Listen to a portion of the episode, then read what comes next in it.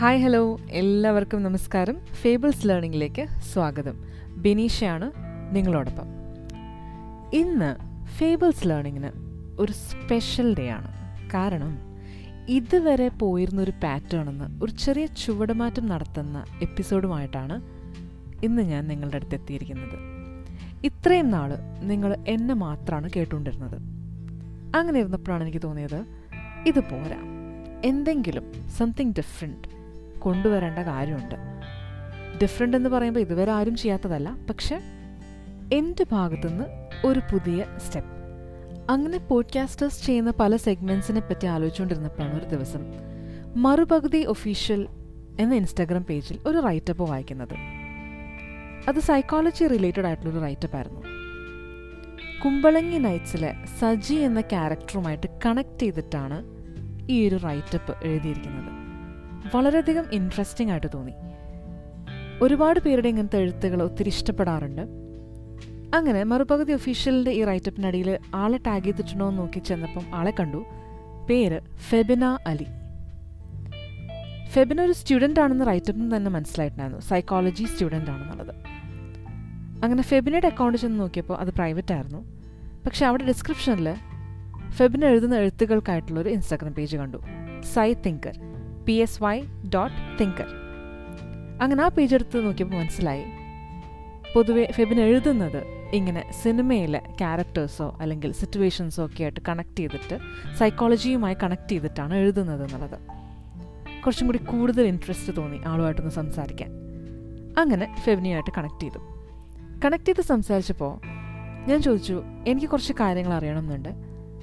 പക്ഷേ ഇതൊരു പോഡ്കാസ്റ്റിലൂടെ റെക്കോർഡ് ചെയ്ത് എന്നെ കേൾക്കുന്ന കുറച്ച് ലിസണേഴ്സുമായിട്ട് ഷെയർ ചെയ്യണമെന്നും ആഗ്രഹമുണ്ട്. ഫെബിൻ അതിന് കംഫർട്ടബിൾ ആണോ എന്ന്. ഫെബിൻ ഓക്കെ പറഞ്ഞു. വാവ് മൂമെന്റ് ആണ് കേട്ടോ എനിക്ക്. അങ്ങനെയാണ് ഈ എപ്പിസോഡ് ഉണ്ടാവുന്നത്. അപ്പോൾ അധികം പറഞ്ഞ് സമയം കളയുന്നില്ല. നമുക്ക് കോൺവെർസേഷൻ കേട്ടിട്ട് തിരിച്ചു വരാം. Hi Febina hi welcome to Fabers learning thank you so much അപ്പോ ഇന്ന് സുഖമായിട്ടിരിക്കുന്നില്ലേ സുഖം തന്നെ. ഓക്കെ ഫെബിനെ ഞാൻ ആദ്യം നോട്ടീസ് ചെയ്യുന്നത് ഫെബിനയുടെ ഒരു റൈറ്റപ്പ് മറുപകുതി ഒഫീഷ്യൽ എന്ന് പറയുന്ന ഇൻസ്റ്റാഗ്രാം പേജിൽ കണ്ടപ്പോഴാണ്.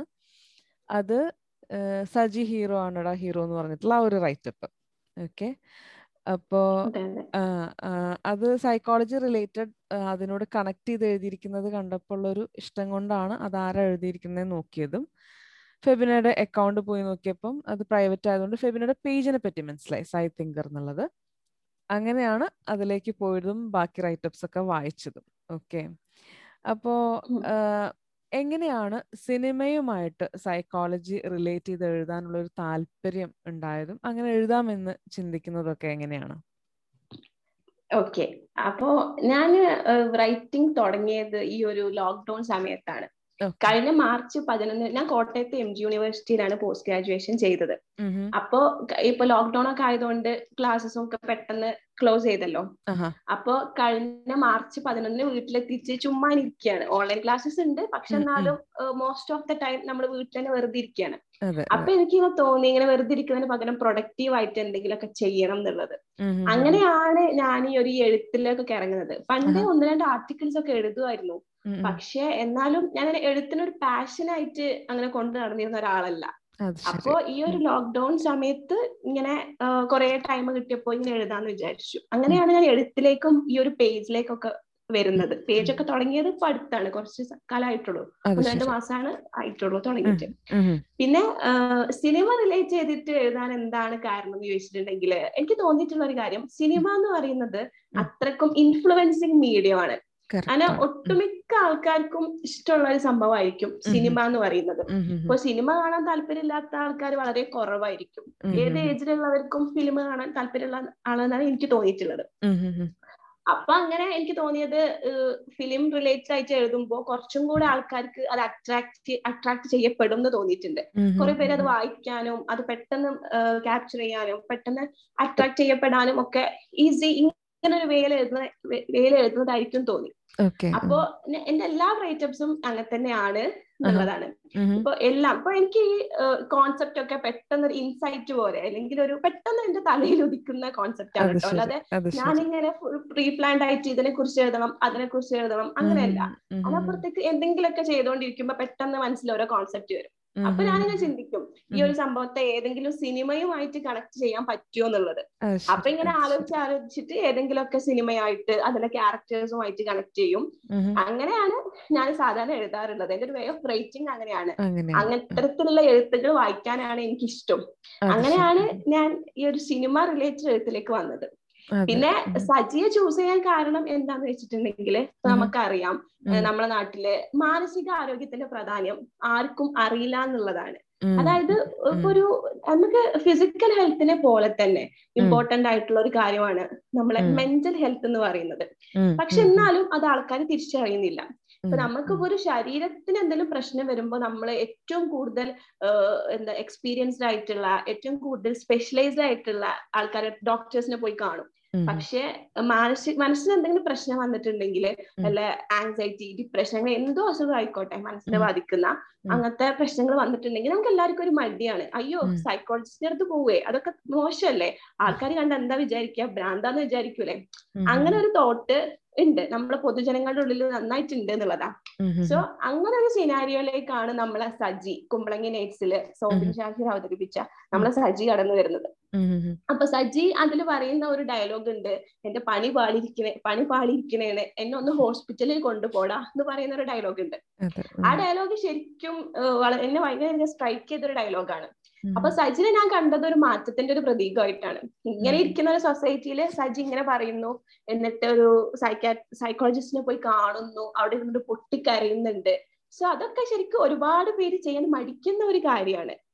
അപ്പോ അങ്ങനെ ഒരു സിനാരിയോയിൽ സജി വരുന്നതും ഒക്കെ ശരിക്കും സജിനെ എനിക്കൊരു ഹീറോ ആയി തന്നെ തോന്നി. ഒരുപാട്. കാര്യങ്ങൾ ചെയ്യാൻ മടിക്കുന്നതിന് കാര്യം സജി അത് ചെയ്തു എന്നുള്ളത് എനിക്ക് വളരെയധികം ഹീറോ ആയിട്ട് തോന്നി. സോ അതുകൊണ്ടാണ് ഞാൻ സജിക്ക് അങ്ങനെ ഒരു ഹീറോ പരിവേഷം കൊടുത്തിട്ട് തന്നെ ഞാൻ എഴുതാൻ കാരണം. അതെ അതിന്റെ ആ ഒരു ബ്യൂട്ടി അത് തന്നെയാണ് കേട്ടോ. ഞാൻ മറ്റേ ഷമ്മി ഹീറോ ആടാ ഹീറോ എന്ന് പറയുന്ന അതേ ഡയലോഗ് എടുത്തിട്ട് അത് സജി ഹീറോ ആണടാ എന്ന് പറഞ്ഞു തുടങ്ങിയത് തന്നെയാണ് അതിന്റെ ഒരു സ്ട്രൈക്കിംഗ് എലമെന്റ് ഓക്കെ യെസ് അത് അതേ ഫിലിമിൽ തന്നെ ഷമ്മി അത് പറയുന്നുണ്ടെങ്കിൽ എനിക്ക് തോന്നിയത് ഷമ്മിയല്ല സജിനെയാണ് ഹീറോ ആയിട്ട് ആസ് എ സൈക്കോളജിസ്റ്റ് അല്ലേ? യെസ് ആസ് എ സൈക്കോളജിസ്റ്റ് എന്നുള്ളത്. സോ ഞാൻ അങ്ങനെ ചെയ്തു. അങ്ങനെ അങ്ങനെയാണ് ഞാൻ ഈ ഒരു റൈറ്റപ്പിലേക്ക് എത്തുന്നത്. പക്ഷെ അത് കുറേ പേര് വായിച്ചു കുറെ ഇടത്തേക്ക് ഷെയർ ചെയ്യപ്പെട്ടു. നല്ല നല്ല കമന്റ്സ് ഒക്കെ കേട്ടു. സോ ആ ഒരു എഴുത്തിന്റെ ബേസിസിലാണ് നമ്മൾ ഇന്ന് സംസാരിക്കുന്നത്. സോ വളരെയധികം സന്തോഷം. അത് അക്സെപ്റ്റ് ചെയ്യപ്പെട്ടു എന്നുള്ളത് ആസ് എ സൈക്കോളജിസ്റ്റ് ആണെന്നുണ്ടെങ്കിലും വളരെ സന്തോഷം. സന്തോഷമുള്ള കാര്യമാണ്. അതെ. അത് എന്നെ പോലെ ഏതൊരാൾക്കും ഇതിപ്പോ സൈക്കോളജി പേഴ്സണലി ഇഷ്ടമുള്ളതെന്നല്ല സാധാരണ ഏതൊരാൾക്കും അത് സ്ട്രൈക്കിംഗ് ആയിട്ട് ഫീൽ ചെയ്യും ശരിക്കും. കുറുക്കി കൊള്ളുക എന്നൊക്കെ പറയില്ലേ? അതേപോലെയാണ് അത് എഴുതിയിരിക്കുന്നത് ഓക്കെ. അപ്പോ ഇതിൽ പറഞ്ഞിരുന്നു സൈക്കോളജി ആണ് ഡിഗ്രിയും മാസ്റ്റേഴ്സും ചെയ്തിരിക്കുന്നത് അല്ലെ? അപ്പൊ അപ്പോൾ എങ്ങനെയാണ് സൈക്കോളജി തന്നെ പഠിക്കണം എന്ന് ചെറുപ്പം തൊട്ട് തോന്നിയിട്ട് അതിലേക്ക് എത്തിയതാണോ? അതോ. പെട്ടെന്ന് ഒരു ഒരു ഈ പറഞ്ഞ പോലെ നേരത്തെ പറഞ്ഞല്ലോ എഴുത്തൊക്കെ ഒരു ഇന്റ്യൂഷൻ ആണ്. പെട്ടെന്ന് ഫീൽ ചെയ്യും എഴുതും എന്ന് പറഞ്ഞ പോലെ. ഒരു ഒരു പെട്ടെന്ന് തോന്നിയ ഒരു തോന്നലാണോ? ഓക്കെ എനിക്ക് ഇതാണ് എന്റെ ഏരിയ എന്ന് തോന്നിയിട്ട് പഠിക്കാൻ തുടങ്ങിയതാണോ? ഓക്കെ. അപ്പൊ എന്റെ ഒരു കരിയറിലേക്കുള്ള എത്തൽ എന്ന് പറയുമ്പോ എനിക്ക് ഈ ഡോക്ടർ ആവുക എഞ്ചിനീയർ ആവുക എന്നുള്ള ആ ഒരു ഇതിനോട് എനിക്ക് വലിയൊരു താല്പര്യം ഉണ്ടായിരുന്നില്ല. നല്ല അപ്പൊ നമ്മുടെ നാട്ടിൽ നമ്മളെ നാട്ടിൽ പൊതുവെ. പാരന്റ്സ് ഇപ്പൊ ഉണ്ട്. നല്ല മാർക്ക് ഇപ്പൊ സയൻസിലൊക്കെ ഇപ്പൊ ഫുൾ എ പ്ലസ് അല്ലെങ്കിൽ ടെൻത്തിലൊക്കെ ഫുൾ എ പ്ലസ് കിട്ടിയിട്ടുണ്ടെങ്കിൽ അവർ അവർ ഡോക്ടേഴ്സ് ആക്കുക എഞ്ചിനീയേഴ്സ് ആക്കുക എന്നുള്ളതൊക്കെ ഉണ്ട്. പക്ഷെ ഞാൻ അപ്പുറത്തേക്ക് ഞാൻ വിശ്വസിക്കുന്നത് നമുക്ക് എത്ര ഹൈ മാർക്ക് കിട്ടിയാലും നമുക്ക് നമ്മളെ സ്കിൽസിനും നമ്മളെ ഇൻട്രസ്റ്റിനും അനുസരിച്ചിട്ടുള്ള ഒരു കോഴ്സ് തിരഞ്ഞെടുക്കുന്നതായിരിക്കും എപ്പോഴും നല്ലത്. അതെ. അതെ അതായത് ഇപ്പൊ നമുക്ക് ഏറ്റവും കൂടുതൽ പാഷനേറ്റ് ആയിട്ട് ഏത് ജോബ് ചെയ്യാൻ പറ്റുമോ അതാണ് ഏറ്റവും നല്ലത് എന്നുള്ളത് അവിടെ നമ്മളിപ്പോ ഹയസ്റ്റ് മാർക്ക് കിട്ടിയ ആൾക്കാർ ഡോക്ടേഴ്സ് തന്നെ ആവണമെന്നോ അല്ലെങ്കിൽ കുറച്ച് മാർക്ക് കുറഞ്ഞ ആൾക്കാർ വേറെ സ്ട്രീംസ് എടുക്കണമെന്നൊന്നുമില്ല. അപ്പൊ ഉം, നമുക്ക് നമ്മ ഏറ്റവും കൂടുതൽ സന്തോഷത്തോടു കൂടെ നമുക്ക് നമ്മളെ പാഷനും സ്കില്ലും ഒക്കെ യൂസ് ചെയ്തിട്ട് നമുക്ക് ചെയ്യാൻ പറ്റുന്ന ഏത് കോഴ്സ് ആണോ അതായിരിക്കും നമുക്ക് ഏറ്റവും കൂടുതൽ നല്ലത്. അതായിരിക്കും നമുക്ക് ഏറ്റവും കൂടുതൽ ജോബ് സാറ്റിസ്ഫാക്ഷനും തരാന്ന് വിശ്വസിക്കുന്ന ഒരാളാണ് ഞാൻ അപ്പൊ ഞാൻ എത്തുന്നത് എങ്ങനെയാന്ന് വെച്ചിട്ടുണ്ടെങ്കിൽ ഇപ്പൊ എനിക്ക് സംസാരിക്കാൻ ഒരുപാട് ഇഷ്ടമാണ് ഇങ്ങനെ ഒരുപാട് പേരെടുത്ത് ഇരുന്ന് സംസാരിക്കുക അവരെ ഒബ്സർവ് ചെയ്യുക ഭയങ്കര ഇഷ്ടമാണ് പക്ഷെ അപ്പൊ അപ്പോഴാണ് നമ്മൾ ടെൻത്തിലും പ്ലസ് ടുവിലൊക്കെ പഠിക്കുന്ന സമയത്ത്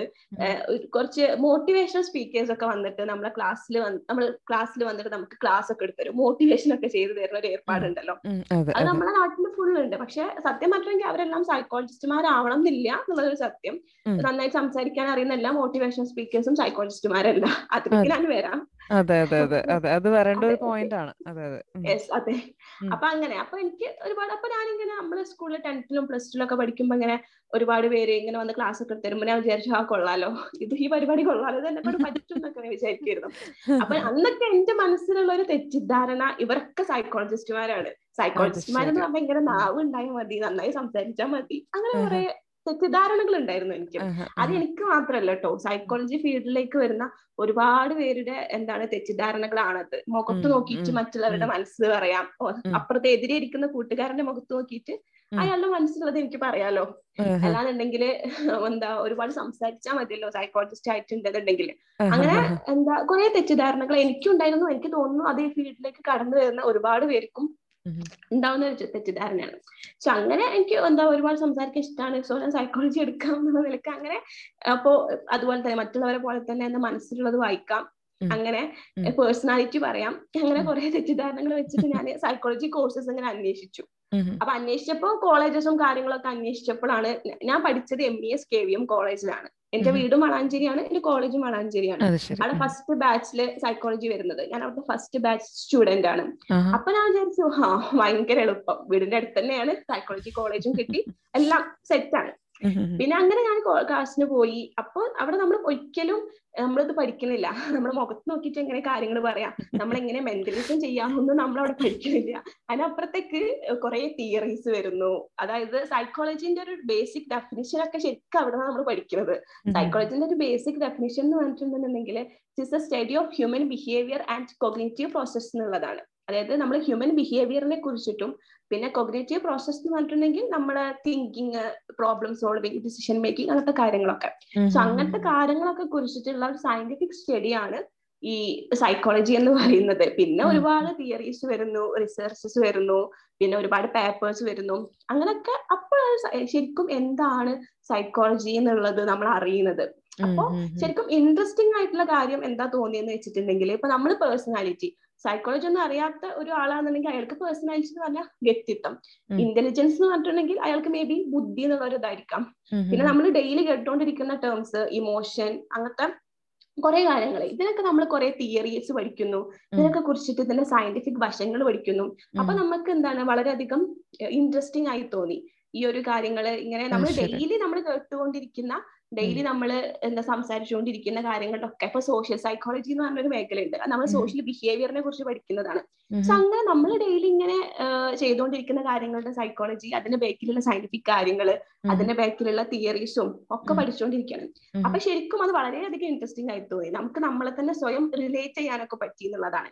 സോ ഒരുപാട് തെറ്റിദ്ധാരണകളോട് കൂടെ എല്ലാവരും വരുന്ന പോലെ തന്നെ ഒരുപാട് തെറ്റിദ്ധാരണകളോട് കൂടെ വന്ന ഈ ഒരു ഫീൽഡിനെ ഞാൻ ഒരുപാട് പ്രണയിക്കാൻ തുടങ്ങിയത് അപ്പോഴാണ്. സത്യം ഇപ്പൊ എനിക്ക് ഭയങ്കര ഒരു പാഷനാണ് എന്ത് സൈക്കോളജി എന്ന് പറയുന്നത്.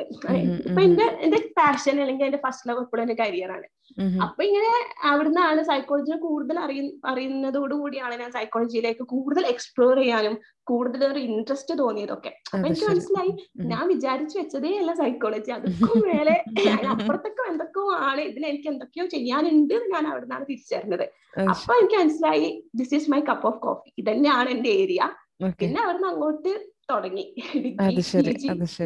അങ്ങനെ അങ്ങോട്ട് ഇപ്പൊ ഇവിടെ എത്തി നിൽക്കുന്നു. അങ്ങനെയാണ് നെറ്റ് കിട്ടി പി ജി ചെയ്യുന്നത് അല്ലെ? കംപ്ലീറ്റ് ചെയ്തു. ചെയ്തു കംപ്ലീറ്റ് ചെയ്തു. ഓക്കെ. ആ ഫീൽഡിൽ തന്നെ ഇപ്പോ എന്താ പറയാ കുറച്ച് പ്രവർത്തനങ്ങളൊക്കെ നടക്കുന്നുണ്ട് അല്ലെ? ചെയ്യുന്നുണ്ട്. Okay okay. ശരി. അപ്പം നേരത്തെ പറഞ്ഞിരുന്നു നമ്മൾ ഈ റൈറ്റപ്പിന്റെ കാര്യം പറഞ്ഞപ്പോഴേ. ഈ മെന്റൽ ഹെൽത്ത് ഇപ്പോഴും ആൾക്കാർക്ക് വളരെയധികം മടിയുണ്ട് എന്നുള്ളത് അല്ലെ? അതൊരു ഫാക്റ്റാണ് അത് ഒരു ഫാക്ട് ഫാക്റ്റ് ആണ്. അതെന്ന് വെച്ചാൽ ഞാനിപ്പോ എനിക്ക് മനസ്സിലാവുന്ന ഒരു കാര്യം. നമുക്കിപ്പോ ശരീരത്തിന്റെ അസുഖത്തെ നേരത്തെ പറ്റി പറഞ്ഞല്ലോ. നമ്മൾ ഡോക്ടേഴ്സിന്റെ അടുത്ത് പോകും അപ്പൊ നമ്മൾ. തമ്മിൽ സംസാരിക്കുമ്പോഴും നമ്മൾ സജസ്റ്റ് ചെയ്യും ഓക്കെ നീ ഇത് വെച്ചുകൊണ്ടിരിക്കണ്ട ഈ സ്പെഷ്യലിസ്റ്റിനെ കാണ് അല്ലെങ്കിൽ അങ്ങനെ ചെയ്യ അല്ലേ? അതേപോലെ തന്നെ ഇപ്പൊ നമ്മൾ നമ്മൾ നമുക്ക് തോന്നുന്ന ഒരു ഒരു പെയിൻ തന്നെയാണ് മറ്റേ ആൾക്കും ശരീരത്തിൽ ഏതെങ്കിലും ഭാഗത്തുണ്ട്. പക്ഷെ നമ്മൾ നമുക്ക് കിട്ടിയ ഒരു മരുന്നൊന്നും സജസ്റ്റ് ചെയ്യില്ല ഒരിക്കലും ശരീരത്തിന് അല്ലേ? നമ്മൾ അവരോട് തന്നെ മെയിൻ ഒരു ഡോക്ടറെ പോയിട്ട് കാണാനേ പറയുള്ളൂ. പക്ഷെ അതൊരു മനസ്സിന്റെ കാര്യം വരുമ്പോ ഇതെല്ലാം മാറി. അവിടെ വന്നു കഴിയുമ്പോഴത്തേക്ക് ഓരോരുത്തർക്കും ഓരോ സിറ്റുവേഷൻ ആന്നുള്ളതും അത് എനിക്ക് ഡീൽ ചെയ്യാൻ പറ്റിയ പോലെ ആവില്ല മറ്റൊരാൾക്ക് ഡീൽ ചെയ്യേണ്ടി വരിക എന്നുള്ളതും ഒന്നും ചിന്തിക്കില്ല. നമ്മൾ ഒരുപാട് ഉപദേശങ്ങൾ കൊടുക്കുക. എല്ലാവരും കൊടുക്കാൻ റെഡിയാണ് ഏഹ് എല്ലാവരും ഡോക്ടേഴ്സ് ആവുക സമയത്ത് എല്ലാവരും വളരെ ആധികാരികമായിട്ട് പറയും. അല്ലെ? നിങ്ങൾ ഇത് ചെയ്തു നോക്ക് അത് ചെയ്തു നോക്ക് എന്നൊക്കെ. ഇത് കൂടുതലും ഞാൻ ഒബ്സർവ് ചെയ്തത് സോഷ്യൽ മീഡിയയിലാണ് ഫോർ ഷുവർ ആയിട്ടും. ടിക്ടോക്ക് ഒക്കെ ഞാൻ നോക്കി കേറാൻ കാണാനൊക്കെ കാരണം ഒബ്സർവ് ചെയ്യാനായിരുന്നു. അതിൽ മേജർ ഒരു ആസ്പെക്ട് ആയിരുന്നു. ആൾക്കാർക്ക് ഉപദേശം കൊടുക്കുക അല്ലെങ്കിൽ എങ്ങനെ നിങ്ങൾ ഇന്ന പ്രശ്നത്തിൽ നിന്നും പുറത്തു വരണം എന്നൊക്കെ എല്ലാവരും കേറി പറയാണ്. അതെനിക്ക് തോന്നുന്നു അതേപോലെ എടുത്ത് ഇൻസ്റ്റാഗ്രാം റീൽസിലേക്കൊക്കെ ഇപ്പൊ കൊണ്ടുവന്നിട്ടുണ്ടെന്ന് തോന്നുന്നുണ്ട്. അപ്പൊ അങ്ങനെ അങ്ങനെ പറയുന്നവരോട് എനിക്ക് സത്യം പറഞ്ഞു കഴിഞ്ഞാൽ ഒന്നും നമുക്ക് ഇപ്പൊ ഒന്നും പറയാനില്ല. ബിക്കോസ് ഇതിനൊന്നും ഒരു എന്താ പറയാ സ്പെസിഫിക് റൂൾസോ റെഗുലേഷൻസോ പക്ഷെ ഇത് കേട്ട് അതേപോലെ അയ്യോ അത് അങ്ങനെ ആയിരിക്കും അല്ലെ അപ്പൊ അതായിരിക്കും എനിക്ക് ശരിയാവാത്ത. എങ്കിൽ എനിക്ക് ഇത് ഒരിക്കലും ശരിയാവില്ല ഇങ്ങനെയൊക്കെ ചിന്തിച്ച് ഇത് ബ്ലൈൻഡ് ആയിട്ട് ഫോളോ ചെയ്യുന്നവരോട് ഓക്കെ? സൈക്കോളജി ഫീൽഡിൽ നിന്ന് വരുന്ന ഇത്രയും പാഷനറ്റ് ആയിട്ടുള്ള ഒരാളെന്ന് നിലയ്ക്ക് എന്താണ് എന്താണ് ഫെബിനയ്ക്ക് പറയാനുള്ളത്? ഓക്കെ. അപ്പോ ഇത്ത പറഞ്ഞ പോലെ തന്നെ സൈക്കോളജിയിൽ ഇപ്പൊ ഒരുപാട് ഫീൽഡ്സ് ആണ് ഇപ്പൊ ഞങ്ങളൊക്കെ ഞങ്ങളെ ഞങ്ങളെ ടീച്ചേഴ്സ് ഒക്കെ തമാശക്ക് പറയാറുണ്ട്. സൈക്കോളജിയിൽ ശരിക്ക് ഒറിജിനൽ ഉള്ള സൈക്കോളജിസ്റ്റുമാരെക്കാൾ കൂടുതൽ ഫേക്സ് ആണ് എന്നുള്ള കാര്യം. സോ അതുകൊണ്ട് തന്നെ എന്താണ് ആർക്കും അറിയുന്നില്ല.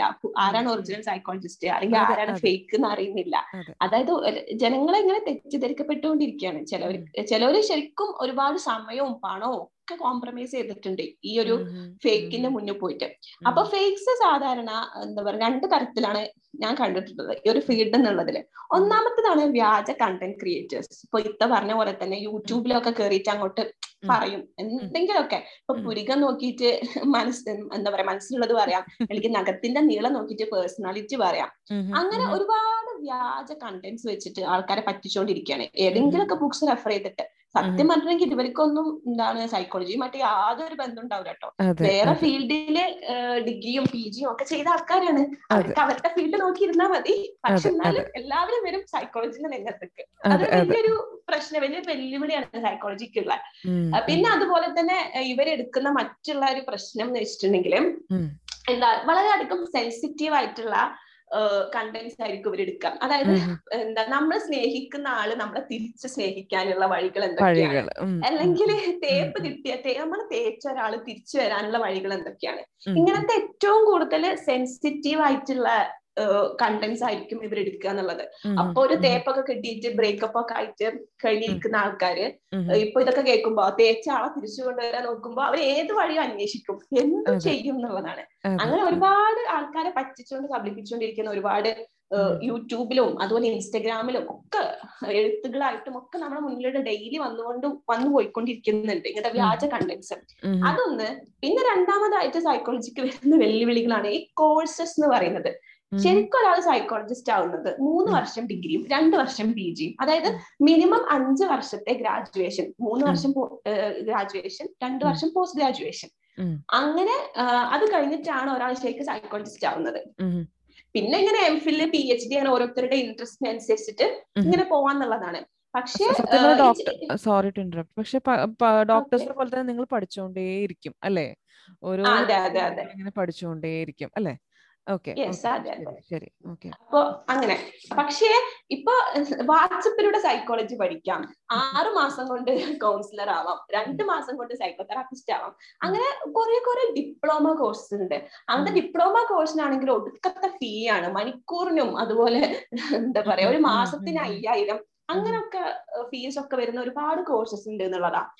അപ്പോ അതായത് അതിൽ കുറെ പേര് വീണ് പോകുന്നുണ്ട് കേട്ടോ അതായത് വീട്ടമ്മമാർക്ക് വരെ കൗൺസിലർ ആവാം. മൂന്ന് മാസത്തെ ഡിപ്ലോമ കോഴ്സ് അങ്ങനെയൊക്കെ വെച്ചിട്ട്. സത്യം പറഞ്ഞിട്ടുണ്ടെങ്കിൽ ഇതൊക്കെ നമുക്കൊരു വെല്ലുവിളിയാണ്. നമ്മൾ ഈ അഞ്ച് വർഷം പഠിച്ചത് എന്തിനാണ്? അല്ലെങ്കിൽ അത് കഴിഞ്ഞിട്ട് പിന്നെ നമ്മൾ എം ഫില്ലും പി എച്ച് ഡി ഒക്കെ പഠിക്കുന്നത് എന്തിനാണെന്ന് നമുക്ക് മനസ്സിലാവില്ല ഇത്ര എളുപ്പമാണ് എന്നുണ്ടെങ്കിൽ. അങ്ങനെ. അപ്പൊ ഇതിലിങ്ങനെ വീണു പോകുന്ന ഒരുപാട് പേരുണ്ട്. അവരുടെ ടൈമും അവരുടെ സമയവും ഒക്കെ ഇവരെ നഷ്ടപ്പെടുത്താണ്. ഈ ആൾക്കാർ ഇവർ വെറുതെ ഇവരെ വെച്ച് കളിച്ചുകൊണ്ടിരിക്കുകയാണ് സോ അങ്ങനത്തെ ഇതിൽ എന്താ പറയാ ഇതിൽ വീണ് പോകുന്ന ആൾക്കാരോട് പറയാനുള്ള എന്താന്ന് വെച്ചിട്ടുണ്ടെങ്കിൽ ദയവ് ചെയ്തിട്ട് നമ്മൾ യൂട്യൂബ് ചാനലൊക്കെ കണ്ടന്റ്സ് കേൾക്കുമ്പോൾ വീഡിയോസ് കാണുമ്പോൾ നമ്മൾ ഒരിക്കലും സബ്സ്ക്രൈബേഴ്സിന്റെ എണ്ണം നോക്കിയിട്ട് കാര്യമില്ല.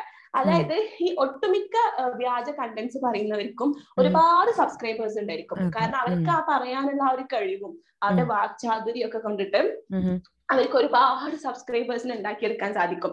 സോ ഒരു ചാനൽ കണ്ടിട്ട് കുറെ സബ്സ്ക്രൈബേഴ്സ് ഉണ്ടല്ലോ ഇതൊരു ഒതന്റിക് ചാനലാണെന്ന് ഒരിക്കലും എന്നെ വിശ്വസിച്ചു പോകരുത്. അത് ഫേക്ക് ആവാം എന്നുള്ളതാണ്. സോ നമ്മൾ എങ്ങനത്തെ കണ്ടന്റ്സ് നമ്മൾ കേൾക്കണം എന്നുണ്ടെങ്കിൽ നമ്മൾ ആ ചാനലിന്റെ ആളുടെ അല്ലെങ്കിൽ ആ പറയുന്ന ആളുടെ ക്വാളിഫിക്കേഷൻ ഒന്ന് അന്വേഷിച്ചാൽ നന്നായിരിക്കും എന്നുള്ളതാണ്. അതായത് അയാൾക്ക് കറക്റ്റ് ഡിഗ്രിയും പി ജിയും ഉണ്ടോ? അയാൾ കറക്റ്റ് ഒരു സൈക്കോളജിസ്റ്റ് ആണോ?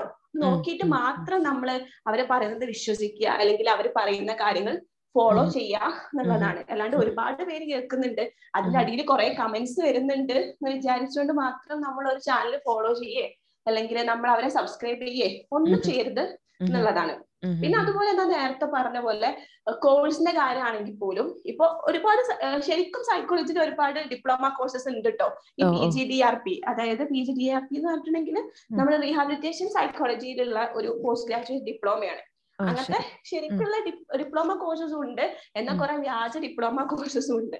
സോ നമ്മൾ ഒരു കോഴ്സ് തെരഞ്ഞെടുക്കുമ്പോൾ അത് ഏത് യൂണിവേഴ്സിറ്റിയാണ് കൊടുക്കുന്നത്? ഒരു ഒതന്റിക് ആയിട്ടുള്ള യൂണിവേഴ്സിറ്റി ആണോ കൊടുക്കുന്നത്? അത് ആരൊക്കെയാണ് പഠിപ്പിക്കുന്നത്? അവിടുത്തെ ടീച്ചേഴ്സിന്റെ ക്വാളിഫിക്കേഷൻ മസ്റ്റ് ആയിട്ട് ചോദിക്കണം. അതായത് ഇപ്പൊ നമ്മളിങ്ങനെ വാട്സപ്പിൽ ഇങ്ങനെ ഡെയിലി വന്നുകൊണ്ടിരിക്കുന്നതാണ്. ആറ് മാസം കൊണ്ട് സൈക്കോളജിസ്റ്റ് മൂന്ന് മാസം കൊണ്ട് സൈക്കോളജിസ്റ്റ് എന്നൊക്കെ പറഞ്ഞിട്ട്. അപ്പൊ നമ്മളിങ്ങനെ ഇങ്ങനെ അവരുടെ ഉള്ളിലുള്ളത് എന്താണെന്ന് അറിയാൻ വേണ്ടി ചോദിക്കും. എന്താണ് ഈ പഠിപ്പിക്കുന്ന ആളുടെ ക്വാളിഫിക്കേഷൻ എന്നുള്ളത്. അപ്പൊ അവരത് പറയില്ല. അവർക്ക് അതിന് കറക്റ്റ് മറുപടി ഉണ്ടാവില്ല. നിങ്ങൾ എവിടെ നിന്നും സൈക്കോളജിയിൽ പോസ്റ്റ് ഗ്രാജുവേഷൻ എടുത്തു ചോദിച്ചിട്ടുണ്ടെങ്കിൽ അവർക്ക് അതിനൊരു റിപ്ലൈ ഉണ്ടാവില്ല.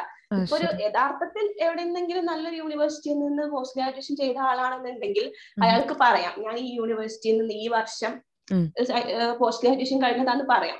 പക്ഷെ ഇവരിങ്ങനെ ഉരുണ്ട് കളിക്കും. ഇവർ ഇവരുടെ ക്വാളിഫിക്കേഷൻ പറയാൻ തയ്യാറാവില്ല എന്നുള്ളതാണ് സോ ഇങ്ങനെ ഒരു കോഴ്സോ ഒക്കെ തെരഞ്ഞെടുക്കുന്ന സമയത്ത് ആ പഠിപ്പിക്കുന്ന ആളുടെ ക്വാളിഫിക്കേഷൻ നമ്മൾ തീർച്ചയായിട്ടും അറിഞ്ഞിരിക്കണം. പിന്നെ അതുപോലെ തന്നെ അത് ഏത് യൂണിവേഴ്സിറ്റിയോട് അപ്ഡേറ്റ് ചെയ്തിട്ടാണ് ചെയ്യുന്നത്? എത്ര ഒതന്റിക് ആണ്? എന്നുള്ള കാര്യങ്ങൾ നമ്മൾ അറിഞ്ഞിട്ട് മാത്രം നമ്മുടെ സമയവും അല്ലെങ്കിൽ നമ്മുടെ പണവും ഒക്കെ അവിടെ ചെലവഴിക്കുക എന്നുള്ളതാണ്. ഓക്കെ പിന്നെ എനിക്ക് ഇവിടെ വേറൊരു കാര്യം പറയാനുള്ളത്. നമ്മൾ വ്യാജ കണ്ടന്റ് ക്രിയേറ്റേഴ്സിനെ കുറിച്ച് പറഞ്ഞല്ലോ. അപ്പൊ എനിക്ക് ഇവിടെ ശരിക്കും യൂട്യൂബ് ചാനൽ ഞാൻ സജസ്റ്റ് ചെയ്തോട്ടെ. എനിക്കൊരു യൂട്യൂബ് ചാനൽ സജസ്റ്റ് ചെയ്യാനുണ്ട് എന്റെ ഒരു സാർ ഉണ്ട്. എന്നെ പഠിപ്പിച്ച സാറല്ല എനിക്ക് പരിചയമുള്ള എനിക്ക് വളരെയധികം പ്രിയപ്പെട്ട ഒരു സാറാണ് സാഹിത് പയ്യന്നൂർ എന്ന് പറയും. സാഹിത് പയ്യന്നൂർ. അപ്പൊ എന്റെ ഈ വോയിസ് കേട്ടോണ്ടിരിക്കുന്ന ആൾക്കാര് ആ ചാനലും കൂടെ ഒന്ന് പോയി കാണാം. എന്താന്ന് വെച്ചിട്ടുണ്ടെങ്കിൽ ആ ചാനലിൽ സാറ് ഒരുപാട് ഇങ്ങനത്തെ ഈ തട്ടിപ്പുകൾക്കെതിരെ സാറ് വീഡിയോ ചെയ്തിട്ടുണ്ട്. ഒരുപാട് വീഡിയോസ് ഉണ്ട് സാറുടെ ഒരു പ്രധാനപ്പെട്ട ഒരു പണി തന്നെ ഇപ്പൊ ഇതാണ് എന്നുള്ളതാണ് അതായത് നമുക്കിപ്പോ ഒരു പെട്ടെന്ന് ഇങ്ങനെ എല്ലാരും കൂടെ ഇവിടെ തുരത്തിയിട്ട് ഒരു പുതിയൊരു നിയമം കൊണ്ടുവരാനൊന്നും സാധിക്കില്ല. അപ്പൊ സാർ സാറ് സാറിന്റേതായിട്ടുള്ള രീതിയിൽ സാറിന്റെ യൂട്യൂബിലൂടെ ഇങ്ങനത്തെ ഒരുപാട് പൊള്ളത്തരങ്ങളും കള്ളത്തരങ്ങളും ഒക്കെ തുറന്നു കാണിക്കുന്നുണ്ട്. അതിന്റെ ശരിയായ വശം പറഞ്ഞു കൊടുത്തിട്ട് ഒരുപാട് വീഡിയോസ് സാർ നന്നായിട്ട് എഫേർട്ട് എടുത്ത് ചെയ്തിട്ടുണ്ട്. സോ അങ്ങനത്തെ ചാനൽ ആ ചാനൽ പോയി കണ്ടിട്ടുണ്ടെങ്കിൽ മനസ്സിലാവും നമ്മൾ ഇത്രയും കാലം ബ്ലൈൻഡ് ആയിട്ട് വിശ്വസിച്ചിരുന്ന പലരും നമ്മളെ പറ്റിച്ചുകൊണ്ടിരിക്കുന്നു അവർ പറഞ്ഞിരുന്നത് മൊത്തം കള്ളത്തരമായിരുന്നു എന്നുള്ളത്. സോ ആ ചാനൽ ഒന്ന് പോയി കണ്ടിട്ടുണ്ടെങ്കിൽ നന്നായിരിക്കും എനിക്ക് എല്ലാവരുടെ പറയാനുള്ളൊരു കാര്യമാണ്. അത് ശരി. ഓക്കെ അതായത് ഇപ്പൊ പറഞ്ഞപ്പോ തന്നെ ഞാൻ ചിന്തിച്ച കാര്യമാണ് ആസ് സൈക്കോളജിസ്റ്റ് ഈ ഫീൽഡിലുള്ളവർക്ക് ഒരു വെല്ലുവിളിയല്ല രണ്ട് വെല്ലുവിളിയാണ് നേരത്തെ പറഞ്ഞ മെന്റൽ ഹെൽത്തിനെ പറ്റിയിട്ടുള്ള ഒരു അവയർനെസ്സും അതിനോട് ആൾക്കാർക്ക് ഇപ്പോഴും പുറത്തോട്ട് വന്ന് ഒരു ഒരു തേർഡ് പേഴ്സന്റെ ഹെൽപ്പ് വേണമെങ്കിൽ വരാനുള്ള മടി മാറ്റം ഇങ്ങനത്തെ ഒരു കാര്യം ചെയ്യാനുണ്ട്. അതിന്റെ ഒപ്പം തന്നെയാണ് ഇപ്പുറത്തുള്ള ഫേക്ക് ആയിട്ടുള്ള ആൾക്കാരെ ഡീൽ ചെയ്യുക എന്നുള്ളത് ഓക്കെ പോകുമ്പോ തന്നെ പോകുന്നത് തെറ്റായവരിലേക്ക് ആവുമ്പോ വരുന്നത് ഇരട്ടി പ്രശ്നങ്ങളാണല്ലോ. യെസ് അപ്പൊ നമ്മൾ തെറ്റായവരുടെ അടുത്ത് പോയി പോകുമ്പോ നമുക്ക് കറക്റ്റ് ഒരു സൊല്യൂഷൻ കിട്ടില്ല. അപ്പൊ ആൾക്കാർ ജനറലൈസ് ചെയ്യും. ആ സൈക്കോളജിസ്റ്റുമാർ മൊത്തം ഉടായ്പകളാണ് പോയിട്ട് വലിയ കാര്യമൊന്നുമില്ല എന്ന് അപ്പൊ ആൾക്കാരുടെ ആ ഒരു വിശ്വാസമില്ലായ്മ ഒന്നും കൂടെ കൂടും എന്നുള്ളതാണ്. അതെ അതെ അതെ അതെ അതെ അത്. വലിയൊരു വലിയ രണ്ട് വെല്ലുവിളികളാണ് ഇപ്പൊ പറഞ്ഞു വരുമ്പോഴുള്ളത് അതെ അതെ. Okay okay. ശരി. ഇപ്പൊ ഫെബിനായിട്ട് സംസാരിക്കുമ്പോൾ എനിക്ക് എന്റെ തന്നെ പേഴ്സണൽ ഒരു എക്സ്പീരിയൻസ് ഉണ്ട്. അതായത് പഠിക്കുന്നതിനെ പറ്റി. അതായത് ഞാൻ എച്ച് ആർ ഫീൽഡിലാണ്. ഹ്യൂമൻ റിസോഴ്സ് മാനേജ്മെന്റ് ഫീൽഡിലാണ് കഴിഞ്ഞ പത്ത് വർഷമായിട്ട് അപ്പം നമ്മൾ ഡീൽ ചെയ്യുന്നതും മനുഷ്യരായിട്ടാണ്. അപ്പൊ എല്ലാ തരത്തിലുള്ള പ്രശ്നങ്ങളും നമ്മുടെ മുമ്പിൽ വരും. ഒരു കമ്പനിക്ക് അകത്തുള്ള എല്ലാ പ്രശ്നങ്ങളും നമ്മുടെ മുമ്പിൽ വരും. പക്ഷെ ഡെഫിനറ്റ്ലി അതൊരു മെന്റൽ ഹെൽത്ത് റിലേറ്റഡ് ആകുമ്പോൾ നം വി ആർ നോട്ട് എന്താ പറയാ ഗുഡ് ഇനഫ് അല്ലെങ്കിൽ equipped enough to give solutions okay അപ്പൊ നമ്മൾ അതനുസരിച്ച് അവരെ ഡയറക്റ്റ് ചെയ്യുക ചെയ്യുക. പക്ഷെ എന്നിരുന്നാലും ചെറിയ തോതിലുള്ള ബേസിക് ലെവൽ കാര്യങ്ങൾ മനസ്സിലാക്കുക അവരോട് സംസാരിക്കുകയൊക്കെ ചെയ്യണം. അതിപ്പം പ്രൊഫഷണൽ ആയിട്ടുള്ള പ്രശ്നങ്ങളായിട്ടാണ് അവർ വരിക. പക്ഷെ അത് പേഴ്സണൽ പ്രശ്നങ്ങളിലേക്കും പോവും. ഓക്കെ അപ്പം സൈക്കോളജി എന്നുള്ളൊരു ഇൻട്രസ്റ്റ് എച്ച് ഞാൻ എനിക്ക് പഠിക്കാൻ തുടങ്ങിയപ്പോൾ ഞാൻ എച്ച് ആർ ആണ് ഇൻട്രസ്റ്റഡ് എന്ന് വിചാരിച്ച് കംപ്ലീറ്റ്ലി അതിൽ ഇൻവോൾവ് ആയി. പക്ഷെ പിന്നീടാണ് ഓക്കെ ഞാൻ കറക്റ്റ് ഡയറക്ഷൻ സൈക്കോളജി എടുക്കണമായിരുന്നു എന്ന് തോന്നിയത്. കാരണം എനിക്കിപ്പോ സൈക്കോളജി പഠിക്കാൻ ഏതിനെങ്കിലും കയറണമെങ്കിൽ ഞാൻ വീണ്ടും ഒന്നേന്ന് തുടങ്ങണം. സൈക്കോളജി പഠിക്കാൻ വേണ്ടി ഞാൻ റിസർച്ച് ചെയ്തപ്പോ എനിക്ക് അങ്ങനെ പെട്ടെന്ന് പോയിട്ടൊരു മാസ്റ്റേഴ്സോ അല്ലെങ്കിൽ പി ജി ഡിപ്ലോമയോ ചെയ്യാൻ പറ്റില്ല. എനിക്ക് എന്തെങ്കിലും ഒരു ബേസ് അതിൽ ഉണ്ടായിരിക്കണം. ഓക്കെ ഒരു ഒരു ബി ഡിഗ്രി വെച്ചിട്ടാണ് അതിലേക്ക് പോവാൻ ഏറ്റവും ബെസ്റ്റ് എന്നാണ് പൊതുവെ എല്ലായിടത്തും പറയുന്നത്. പിന്നെ നല്ലൊരു ഓപ്പർച്യൂണിറ്റി എന്താണെന്ന് വെച്ചാൽ ഇഗ്നോന്റെ എം എ സൈക്കോളജിയാണ് അത് നമുക്ക് കുറച്ചും കൂടെ ഇപ്പൊ എച്ച് ആർ ബാക്ക്ഗ്രൗണ്ട് ഒക്കെ ഉള്ളത് കൊണ്ട് നമുക്ക് റിലേറ്റ് ചെയ്ത് പഠിക്കാം എന്നുള്ളത് വെച്ചിട്ട് അവർ തരുന്നൊരു ഓപ്ഷനാണ് അതിന് വേണ്ടി അത് ഡിസ്റ്റൻസ് കോഴ്സ് ചെയ്യാൻ പോസിബിൾ ആണെന്ന് വിചാരിച്ചിട്ട് കാരണം ഞാൻ എബ്രോഡാണ് അപ്പൊ അത് വിചാരിച്ചിട്ട് അതിന് എൻറോൾ ചെയ്തു. പക്ഷേ ആ ഒരു കോഴ്സ് ചെയ്യാനും നമുക്ക് ഒരുപാട് പ്രാക്ടിക്കൽ സെഷൻസും കാര്യങ്ങളും ക്ലാസ്സും എല്ലാം ഡിസ്കഷൻസും എല്ലാം ഉണ്ട്. അങ്ങനെ സൈക്കോളജി അങ്ങനെ ഈസിലി അങ്ങോട്ട് ഡിസ്റ്റന്റ് ആയിട്ട് പഠിക്കാൻ പറ്റിയ ഒരു സംഭവം അതെ. ഞാനത് എൻറോൾ ചെയ്ത് കഴിഞ്ഞപ്പോൾ എനിക്ക് മനസ്സിലായി ഞാൻ ചെയ്ത ഏറ്റവും വലിയ അബദ്ധമാണ് എനിക്കത് മുന്നോട്ടെടുക്കാൻ പറ്റില്ല എന്ന് പറഞ്ഞത് അവിടെ വെച്ച് ഞാൻ സ്റ്റോപ്പ് ചെയ്തു. കാരണം ആ ചെയ്യുന്നതിൽ ഒരു അർത്ഥമില്ല എന്നുള്ളത് ചെയ്തത്. അപ്പോൾ അതാണെങ്കിൽ ആ ഗ്രൂപ്പിൽ ഞാനുണ്ട്. പക്ഷെ ഗ്രൂപ്പിൽ വളരെയധികം നല്ല രീതിക്കുള്ള ഡിസ്കഷൻസും പഠിത്തവും എല്ലാം നടക്കുന്നുണ്ട്. പ്രാക്ടിക്കൽ സെഷൻസും എല്ലാം. ഞാൻ പറഞ്ഞത് കൊറോണയ്ക്ക് മുമ്പുള്ള കഥയാണ്. അപ്പോ അപ്പൊ അത്രയും നന്നായിട്ടുള്ള ഒരു ഇതിൽ ഞാൻ വിചാരിച്ചു എനിക്കത് മിസ്സായി പോയി. ഞാൻ നാട്ടിലുള്ള സമയത്ത് ചെയ്യണമായിരുന്നു അപ്പോ അപ്പൊ അതൊരു റിയലൈസേഷൻ ആണ്. ഇന്നിപ്പോ ഫെബിന പറഞ്ഞപ്പോ ഞാൻ ചിന്തിക്കായിരുന്നു വളരെ ശരിയാണ്. അങ്ങനെ ഇങ്ങനെ ഒന്നും പഠിക്കാൻ പറ്റിയ ഒരു കാര്യമല്ല സൈക്കോളജി ഓക്കെ അപ്പം ഇനി വേറൊരു കാര്യം എനിക്ക് ചോദിക്കാനുള്ളത്. നമ്മൾ കണക്ട് ചെയ്തതിന് ശേഷം ഞാൻ കണ്ടൊരു പോസ്റ്റാണ് വെള്ളം മൂവിയിലെ മുരളിയെ പറ്റി അതിലുള്ള ഡയലോഗ് ഉണ്ടല്ലോ. ഇൻസൾട്ട് എന്ന് പറയുന്നത്. ഒരു ഇൻവെസ്റ്റ്മെന്റ് ഈ ചോദ്യത്തിലേക്ക് ഞാൻ വരുന്ന അല്ലെങ്കിൽ ഫെബിനയുടെ ഉത്തരത്തിന് മുന്നേ എനിക്ക് പറയാനുള്ളത്. ഞാനൊരു സാധാരണ person as a normal person എന്റെ ജീവിതത്തിൽ കിട്ടിയ കുറച്ച് ഇൻസൾട്ട്സ് ആണ്. ബിലോ ആവറേജ് സ്റ്റുഡന്റ് ആയിട്ടുള്ള ലാംഗ്വേജിലൊക്കെ വളരെ താഴെ നിന്നിരുന്ന ഞാൻ മുന്നോട്ട് കയറാനുള്ള കാരണം എന്റെ ജീവിതത്തിൽ അപ്പോഴപ്പോഴായിട്ട് കിട്ടിയിട്ടുള്ള ചില ഇൻസൾട്ടുകൾക്ക് ഉത്തരം കൊടുക്കണം. എന്നെ കൊണ്ടും പറ്റും. എന്ന് ഞാൻ ചിന്തിക്കാൻ തുടങ്ങിയ ഒരു പോയിന്റിൽ നിന്നാണ് ഞാൻ ജീവിച്ചു തുടങ്ങുന്നത്. ഓക്കെ. അപ്പം അതിൽ പക്ഷെ ഒരു ഭാഗത്ത് ഇൻസൾട്ട് ഉണ്ടെങ്കിലും ഇപ്പുറത്തെ ഭാഗത്ത് എന്നെ സപ്പോർട്ട് ചെയ്യാനുള്ളവരുണ്ടായത് കൊണ്ടും കൂടിയാണ് കേട്ടോ.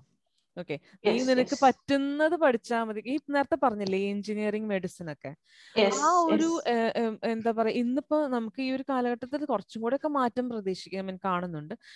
ഞാൻ പഠിച്ചത് സമയത്ത് കംപ്ലീറ്റ് ആ ഒരു ഫോക്കസ്ഡ് ആയിരുന്നു അല്ലെ? എല്ലാവരും എഞ്ചിനീയറിംഗ് അല്ലെങ്കിൽ എം ബി ബി എസ്? ഇതായിരുന്നു. അപ്പൊ അതെ ഇപ്പൊ പിന്നെ കുറച്ചും കൂടെ ഈ കരിയർ സൈക്കോളജി കരിയർ സൈക്കോളജിസ്റ്റുമാരും ഒക്കെ വന്നതുകൊണ്ട് നമ്മുടെ ആപ്റ്റിറ്റ്യൂഡും സ്കില്ലും ഒക്കെ മനസ്സിലാക്കിയിട്ട് നമുക്കൊരു കോഴ്സ് തിരഞ്ഞെടുക്കാനുള്ള ഒരു പോസിബിലിറ്റി നമുക്കുണ്ട്. തീർച്ചയായിട്ടും. അപ്പൊ ഞാൻ അപ്പൊ ആ ഒരു സമയത്ത് ഞാൻ എനിക്ക് പറ്റില്ല സയൻസ് എന്നുള്ളത് ഞാൻ പണ്ടേക്ക് പണ്ടേ തിരിച്ചറിഞ്ഞു പഠിക്കുന്ന കാലത്തെ. അപ്പോ ഒരു ഐഡിയ ഇല്ലാതെ പോയിട്ട് ഞാൻ പ്ലസ് ടുവിന് കൊമേഴ്സ് എടുക്കുകയാണ് ചെയ്തത്. അവിടെ നിന്നാണ് ഓക്കെ ഇതെന്റെ ഇതെനിക്ക് പറ്റിയ ഏരിയ ആണ് എന്ന് പറഞ്ഞ് ബി കോം ചെയ്യുന്നതും. ബി കോം പഠിച്ചിരുന്നപ്പോഴാണ് അതുകൊണ്ടാണ് എനിക്ക് എച്ച് ആറിൽ തന്നെ ജോലിയിൽ എത്തണം എന്നുള്ള ആഗ്രഹം കൊണ്ട് എം ബി എ ചെയ്യുന്നതൊക്കെ. അപ്പോ ആ സമയത്ത് ഞാൻ ആ ഒരു ഒരു ഇത് കിട്ടിയത് കൊണ്ടാണ് എനിക്ക് കറക്റ്റ് എന്റെ റൂട്ട് വന്നത്. ഓക്കെ ഈവൻ ദോ സൈക്കോളജിയിലേക്ക് പോയില്ല എന്ന് പറഞ്ഞെങ്കിലും എച്ച് ആർ എന്നുള്ള റൂട്ടിലേക്ക് വന്നത്. അപ്പോ അവിടെ തൊട്ടാണ് ഞാൻ പഠിച്ചു തുടങ്ങുന്നത്. ഓക്കെ ഞാൻ പറയുകയാണെങ്കിൽ പ്ലസ് ടു പ്ലസ് വൺ തൊട്ടാണ് ഞാൻ ശരിക്ക് ഇൻവോൾവ് ആയിട്ട് പഠിച്ചു തുടങ്ങുന്നതും എനിക്ക് എന്തെങ്കിലുമൊക്കെ മാർക്കൊക്കെ കിട്ടി തുടങ്ങുന്നതും ഒക്കെ. അപ്പൊ ഞാൻ പറയാൻ കാരണം ആ ഒരു സപ്പോർട്ട് എനിക്ക് എന്റെ വീട്ടിൽ നിന്ന് എന്റെ ഉമ്മ എന്നോട് പറയായിരുന്നു നിനക്ക് പറ്റുന്ന നീ ചെയ്താൽ മതി. ബാക്കിയുള്ളവർ എന്തോ ആലോചിച്ചോട്ടെ. നിനക്ക് എഞ്ചിനീയറിംഗ് പറ്റില്ല നീ പോണ്ട. നിനക്ക് എം ബി ബി എസ് പറ്റില്ല പോണ്ട. നിനക്ക് എന്ത് പറ്റുന്നോ നീ പോവാ. അത് ചെയ്യാം. അതേപോലെ സപ്പോർട്ട് ചെയ്ത് എന്റെ ഇത്ത നിന്നതുകൊണ്ടാണ് നിനക്ക് എത്ര പഠിക്കണം നീ പഠിച്ചോ. നിന്റെ നിനക്ക് ഇഷ്ടമുള്ള അതിൽ ഏതൊക്കെ നിനക്ക് പഠിക്കണം അതൊക്കെ നീ പഠിച്ചോ എന്നൊക്കെ പറഞ്ഞ് സപ്പോർട്ട് ചെയ്യാൻ ഇപ്പുറത്തെ ആൾക്കാരുണ്ടായിരുന്നു കേട്ടോ. പക്ഷെ ഞാൻ പറഞ്ഞത് കുറച്ചുകൂടെ ഫ്യൂവൽ ചെയ്തത്. ഏഹ് എന്റെ എനിക്ക് കിട്ടിയ ഇൻസൾട്ട്സ് ആണ്. അപ്പൊ അതിൽ നിന്നാണ് ഈ ഒരു ഡയലോഗ് ഞാനൊക്കെ ഇഷ്ടപ്പെടാൻ കാരണം. ഓക്കെ ഇതൊരു ഇൻവെസ്റ്റ്മെന്റ് ആണെന്ന് എനിക്ക് ഒരു നോർമൽ പേഴ്സൺ ആയിട്ടാണ് ഞാൻ പറയുന്നത്. പക്ഷെ ഞാൻ ഫെബിനയുടെ പോസ്റ്റ് കണ്ടു. അതേപോലെ തന്നെ ഇൻസ്റ്റാഗ്രാം പേജിലുള്ള സൂപ്പർ മമ്മി എന്നാണ് ഹാൻഡിൽ നെയിം തോന്നുന്നു. ആളെ ഫോളോ ചെയ്യുന്ന ഒരു ഒരു സൈക്കോളജിസ്റ്റ് തന്നെയാണ്. അപ്പം ആളും പറഞ്ഞു കണ്ടു. അങ്ങനെ നമ്മൾ ഗ്ലോറിഫൈ ചെയ്യുന്ന ഒരു ഡയലോഗ് അല്ല അത് എന്നുള്ളത്. അപ്പൊ ഒരു സൈക്കോളജിസ്റ്റിന്റെ പെർസ്പെക്റ്റീവ് എന്തുകൊണ്ടാണ് അങ്ങനെ പറയാനുള്ള കാരണം ഒന്ന് പറഞ്ഞു തരുമോ? ഓക്കെ അത് എനിക്ക് എന്താ ഞാൻ ആ ഫിലിം കാണുന്നതിന് മുന്നേ തന്നെ കേട്ടത് ആ ഒരു ഡയലോഗാണ് അതായത് ഒരുപാട് പേരുടെ സ്റ്റാറ്റസിൽ ഇൻസൾട്ട് ആണ് മുരളി ഏറ്റവും വലിയ ഇൻവെസ്റ്റ്മെന്റ് നേരെ എടുത്തപ്പോ എല്ലാവരുടെ സ്റ്റാറ്റസ് ഉണ്ട് അവനാണ് ഞാൻ ചിന്തിച്ചു. ഇതെന്താണ് ഇവ ഇങ്ങനെ ഇതിങ്ങനെ ഇങ്ങനെ എന്താ സെലിബ്രേറ്റ് ചെയ്യേണ്ട ഡയലോഗ് ആണോ എന്ന് എനിക്ക് തോന്നി. ഓക്കെ അത് നമ്മൾ മുരൾ ആ ഒരു സിനിമന്റെ ആ ഒരു പെർസ്പെക്റ്റീവ് നോക്കുമ്പോൾ ഓക്കെ ആ ഡയലോഗ് അവിടെ ആപ്റ്റ് ആണ്. തളർന്നിരിക്കുന്ന ഒരാൾക്ക് കൊടുക്കാൻ പറ്റിയ നല്ലൊരു മോട്ടിവേഷൻ തന്നെയാണ്. പക്ഷെ എന്നാലും എനിക്ക് തോന്നിയ ഒരു കാര്യം അത് ഇത്രയും കൂടുതൽ സെലിബ്രേറ്റ് ചെയ്യപ്പെടേണ്ട അല്ലെങ്കിൽ ഇത്രയും കൂടുതൽ ആഘോഷിക്കപ്പെടേണ്ട ഒരു ഡയലോഗാണ് എനിക്ക് തോന്നിയില്ല. കാര്യം എന്താന്ന് വെച്ചിട്ടുണ്ടെങ്കിൽ ഒരാളെ എന്റെ ഒരു വ്യക്തിപരമായ അഭിപ്രായത്തിൽ പറയുകയാണെന്നുണ്ടെങ്കിൽ നമുക്ക് ഒരാൾക്കും മറ്റൊരാളെ ഇൻസൾട്ട് ചെയ്യാനുള്ള ഒരു അവകാശമില്ല എന്നുള്ളതാണ്.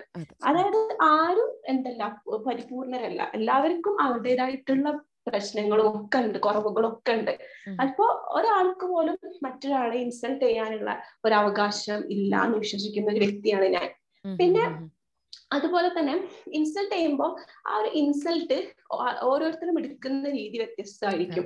അതായത് ഇപ്പോ എല്ലാവരും ഡിഫറെന്റ് ആണല്ലോ. ചിലവർക്ക് ഇപ്പൊ ഇൻസൾട്ട് നട്ടാൽ ഒരു ഒരു പ്രശ്നം ഉണ്ടാവില്ല. എത്രയും ഇൻസൾട്ട് വന്നോട്ടെ.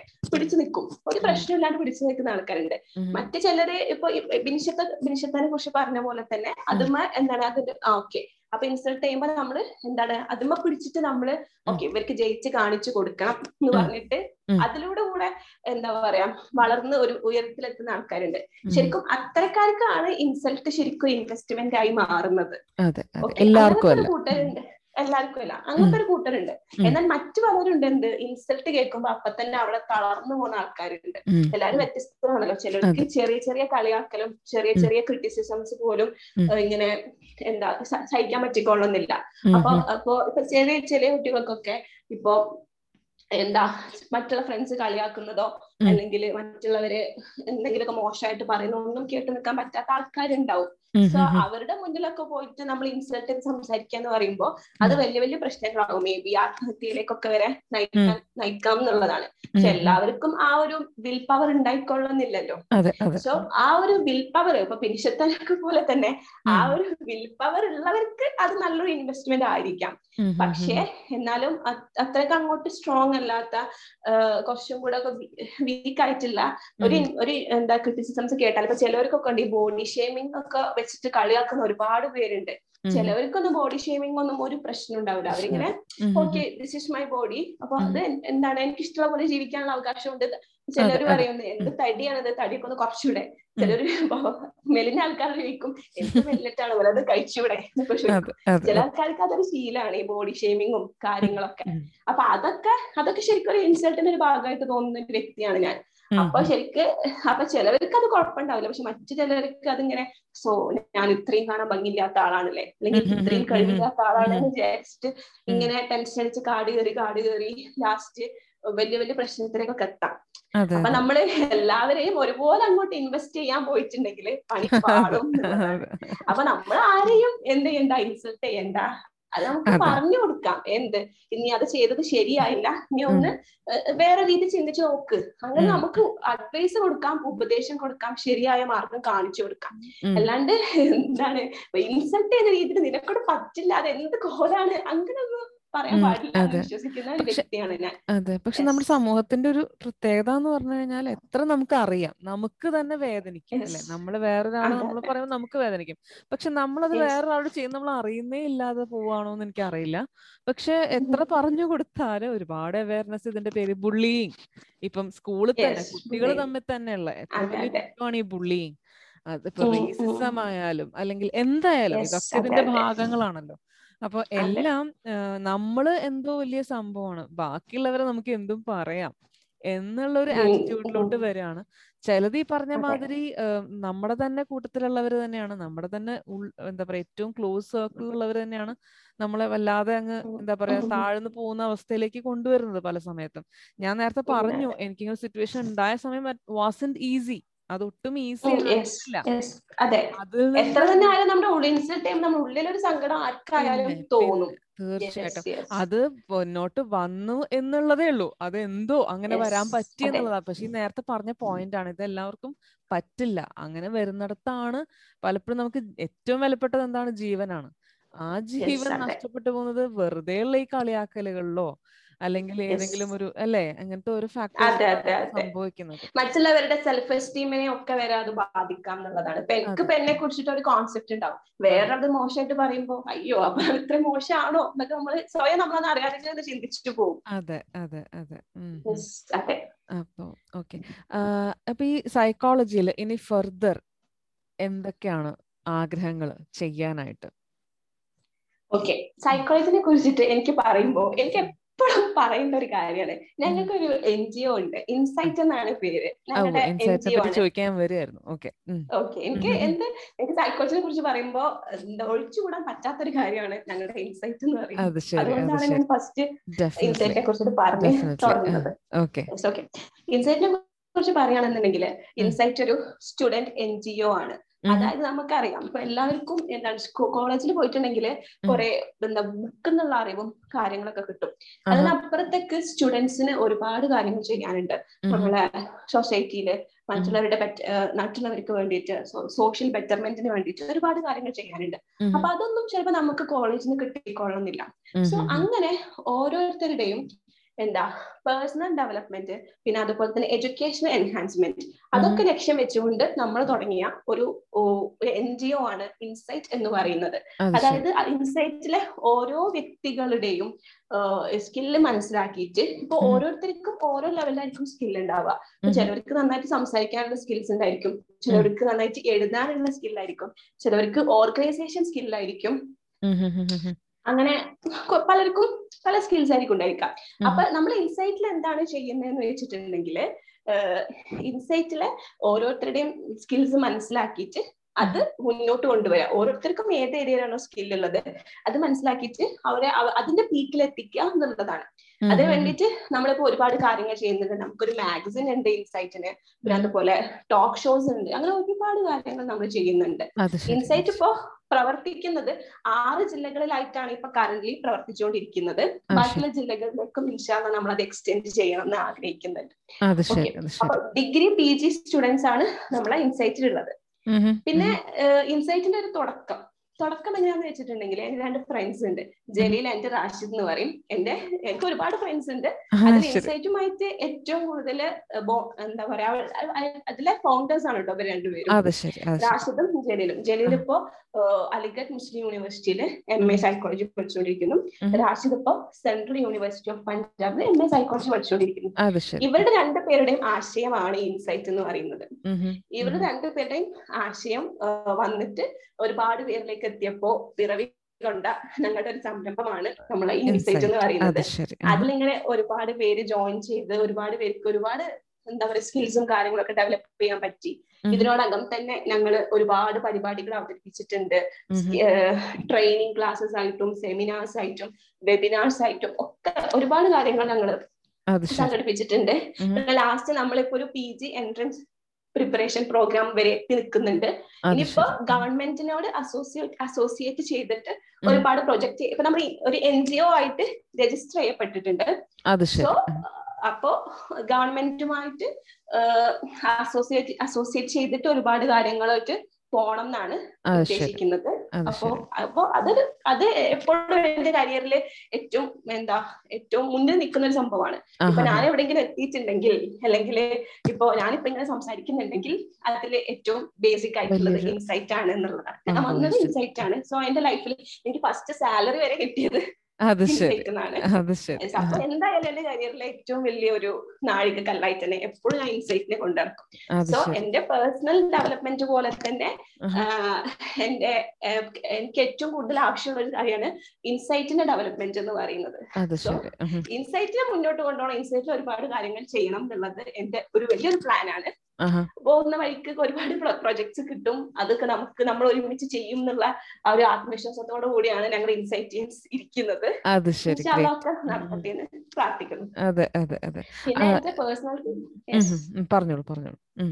പേഴ്സണൽ ആയിട്ടുള്ളത് പറയുകയാണെന്നുണ്ടെങ്കിൽ പിന്നെ എനിക്ക് ജെ ആർ എഫ് അടിക്കണം. ജെ എഫ് ക്രാക്ക് ചെയ്യണം. അത് ശരി. നെറ്റ് ക്രാക്ക് ചെയ്തിട്ടുണ്ട്. ജെ ആർ എഫ് ക്രാക്ക് ചെയ്യണം. എന്നിട്ട് പി എച്ച് ഡി ചെയ്യണം എന്നാണ് താല്പര്യം. എം ഫിലിലോട്ട് വലിയൊരു ഇൻട്രസ്റ്റ് ഇപ്പൊ ഇല്ല. അപ്പോ എനിക്ക് ഇൻഡസ്ട്രിയൽ സൈക്കോളജിയാണ് താല്പര്യം. അപ്പോ ഇൻഡസ്ട്രിയൽ സൈക്കോളജിയിൽ എം ഫിൽ ചെയ്യണം എന്ന് താല്പര്യമുണ്ട്. അങ്ങനെ പിന്നെ അതുപോലെ തന്നെ ആസ് എ റൈറ്റർ പേജ് ഒന്നും കൂടെ ഡെവലപ്പ് ചെയ്യണം. ഒരുപാട് കൂടുതൽ കണ്ടന്റ്സ് സൈക്കോളജി റിലേറ്റഡും എല്ലാത്തിനുമായിട്ടുള്ള. നല്ല നല്ല കണ്ടന്റ്സ് ആഡ് ചെയ്തിട്ട് പേജ് ഒന്നും കൂടെ. വലുതാക്കണം. അങ്ങനൊക്കെയാണ് ഇപ്പത്തെ ഒരു പ്ലാൻസ് എന്ന് പറയുന്നത്. ഓക്കെ. അപ്പം ഇൻഡസ്ട്രിയൽ സൈക്കോളജി അല്ലെ? അപ്പൊ എന്റെ ഒരു. അറിവിന് വേണ്ടി ചോദിക്കുകയാണ്? Industrial psychology occupational psychology organisational psychology ഇതെല്ലാം ഒന്നാണോ? അതോ ഡിഫറെന്റ് ആസ്പെക്ട്സ് ആണോ? അല്ലെങ്കിൽ ഏരിയാസ് ആണോ? എല്ലാം ഒരേ കാര്യങ്ങളാണ് ഡീൽ ചെയ്യുന്നത് എന്നുള്ളതാ അത് ശരി ഇൻഡസ്ട്രിയൽ ആണെന്നുണ്ടെങ്കിലും ഓർഗനൈസേഷനിൽ ആണെന്നുണ്ടെങ്കിലും ഒക്കെ ഒരു. ഓർഗനൈസേഷനിലുള്ള ഇപ്പൊ ഇതൊക്കെ അറിയുന്നുണ്ടാവും ഈ ഒരു ഫീൽഡിൽ വർക്ക് ചെയ്യുന്നതുകൊണ്ട്. അതെ അതെ. അതായത് അവിടുത്തെ ആൾക്കാരുടെ അവിടുത്തെ എംപ്ലോയീസിന്റെ അവരുടെ മെന്റൽ ഹെൽത്ത് അവരുടെ വർക്ക് മോട്ടിവേഷൻ ജോബ് റിലേറ്റഡ് കാര്യങ്ങൾ.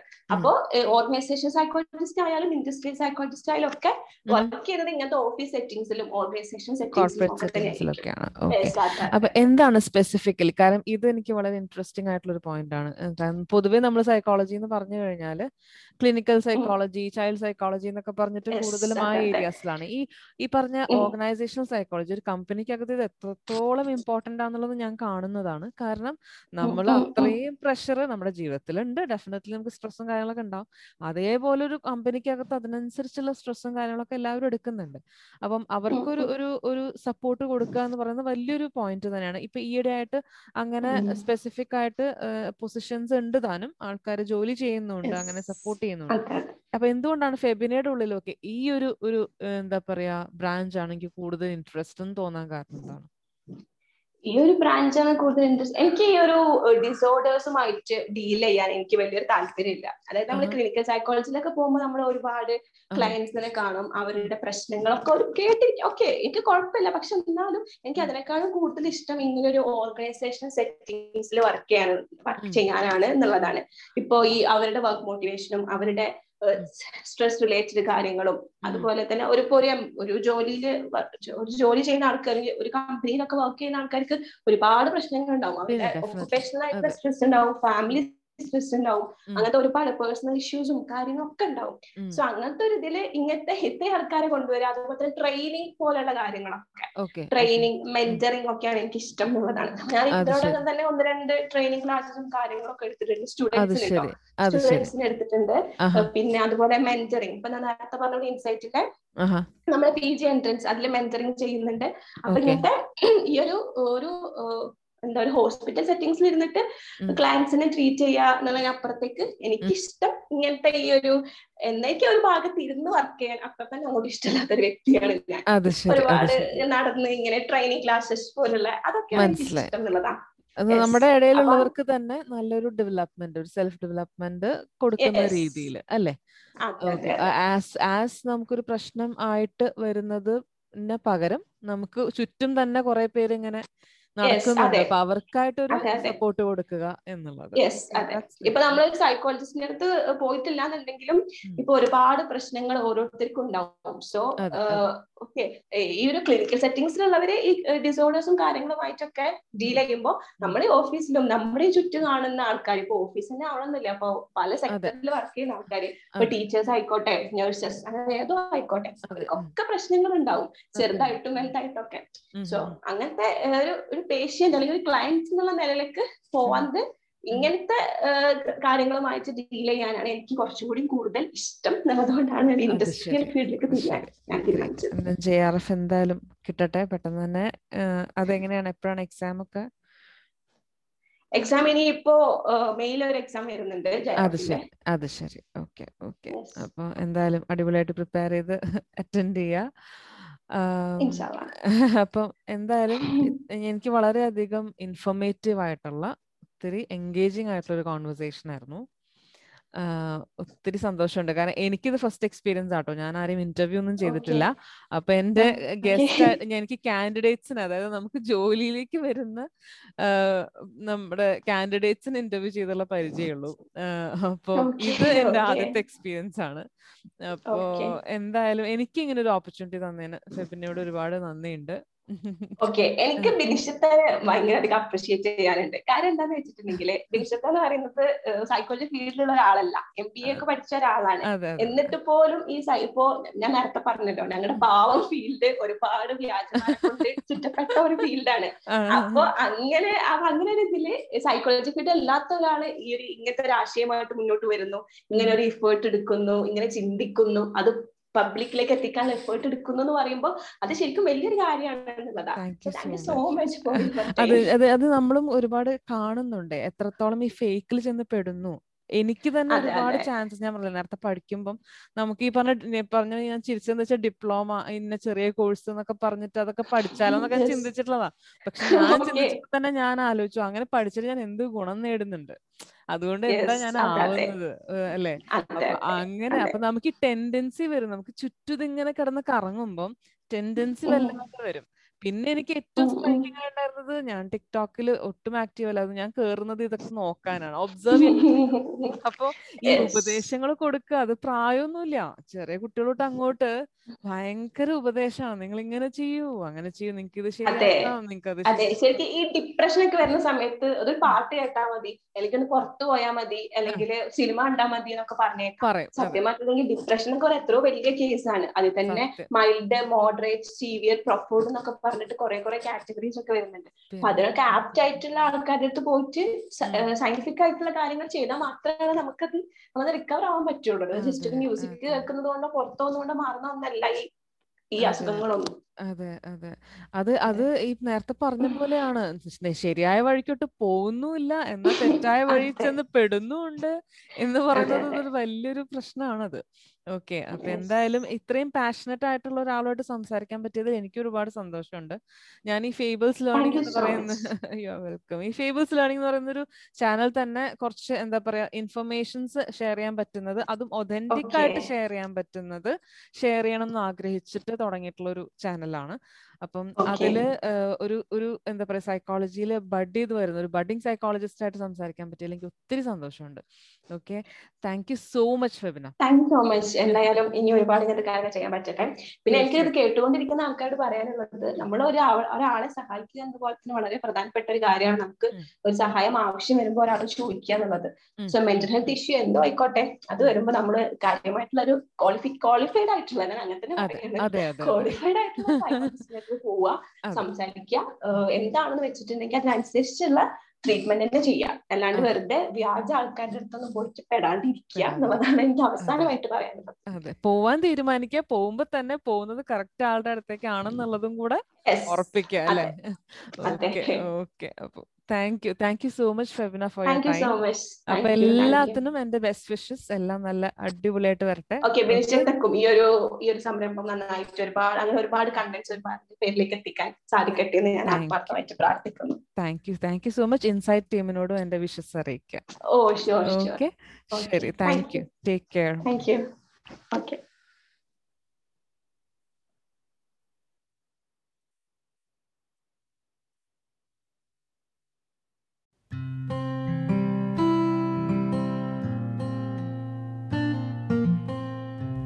ഇത്രയും നേരം ഞങ്ങളെ കേട്ടുകൊണ്ടിരുന്ന എല്ലാവർക്കും ഒരുപാട് നന്ദി. ഈ എപ്പിസോഡ് നിങ്ങൾക്ക് ഇഷ്ടപ്പെട്ടു എന്ന് വിചാരിക്കുന്നു. സജഷൻസ് ഒപ്പീനിയൻസ് ഫീഡ്ബാക്ക് എല്ലാം അറിയിക്കുമല്ലോ അല്ലേ? മെസ്സേജായിട്ടോ ഇൻസ്റ്റഗ്രാം പേജിലോ അതല്ലെങ്കിൽ Fables dot help desk at Gmail dot കോമിലോ അയച്ചു തരിക. നിങ്ങളുടെ എല്ലാവരുടെയും ഫീഡ്ബാക്കും സജഷൻസും ഒക്കെ തന്നെയാണ് ഇംപ്രൂവ് ചെയ്യാൻ എന്നെ ഹെൽപ്പ് ചെയ്യുന്നത്.